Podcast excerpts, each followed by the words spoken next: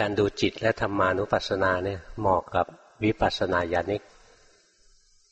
เดินปัญญาไปเลยนะสมาธิเกิดทีหลัง แต่ก็ต้องอาศัยสมาธิ เพียงแต่เป็นสมาธิระดับคณิกะสมาธิไม่ถึงฌานคณิกะสมาธิคือความตั้งมั่นชั่วขณะ ความตั้งมั่นชั่วขณะเป็นยังไง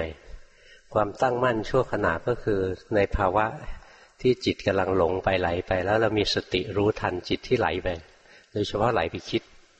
ถ้าเรารู้ว่าจิตไหลไปคิดนะสติรู้ทันปั๊บเนี่ยการไหลไปจะขาดสะบั้นทันทีเลยแล้วความไหลไปความหลงไปคิดนั้นเป็นความฟุ้งซ่านจิตมันฟุ้งซ่านทันทีที่สติระลึกรู้จิตที่ฟุ้งซ่านความฟุ้งซ่านดับอัตโนมัติ ก็จะเกิดจิตผู้รู้ผู้ตื่นผู้เบิกบานขึ้นมา ใหม่ ๆ รู้ตัวแวบขึ้นมายังทำอะไรไม่เป็นนะมันหายไป ก็หนีไปคิดอีกรู้อีกหนีไปคิดอีกรู้อีก ฝึกตัวนี้ให้ชำนาญเลยในที่สุดสมาธิที่เป็นคณิกะที่ว่าทีละขณะขณะเนี่ยจะเกิดถี่ขึ้นถี่ขึ้น เมื่อมันถี่มากๆนะมันเหมือนจะทรงตัวอยู่ได้ ความจริงมันไม่ได้ทรงตัวมันเกิดดับอย่างรวดเร็ว แต่มันเกิดดับต่อเนื่องกันแล้ว มันเหมือนเดิมมันเป็นตัวรู้ตัวรู้ตัวรู้ทีละขณะนะมันเหมือนทรงตัวเด่นอยู่ได้ มีช่วงเวลาที่ยาวขึ้นแล้วที่จะรู้สึกตัวได้เมื่อมันรู้สึกตัวได้อย่างนี้นะ ดูความเปลี่ยนแปลงของจิตไป เดี๋ยวก็เป็นจิตรู้ เดี๋ยวก็เป็นจิตหลง เดี๋ยวก็เป็นจิตรู้ เดี๋ยวเป็นจิตคิด เดี๋ยวเป็นจิตรู้ เดี๋ยวเป็นจิตเพ่งเนี่ยจิตเปลี่ยนแปลงเกิดดับ เพราะฉะนั้นจิตตานุปัสสนาเนี่ย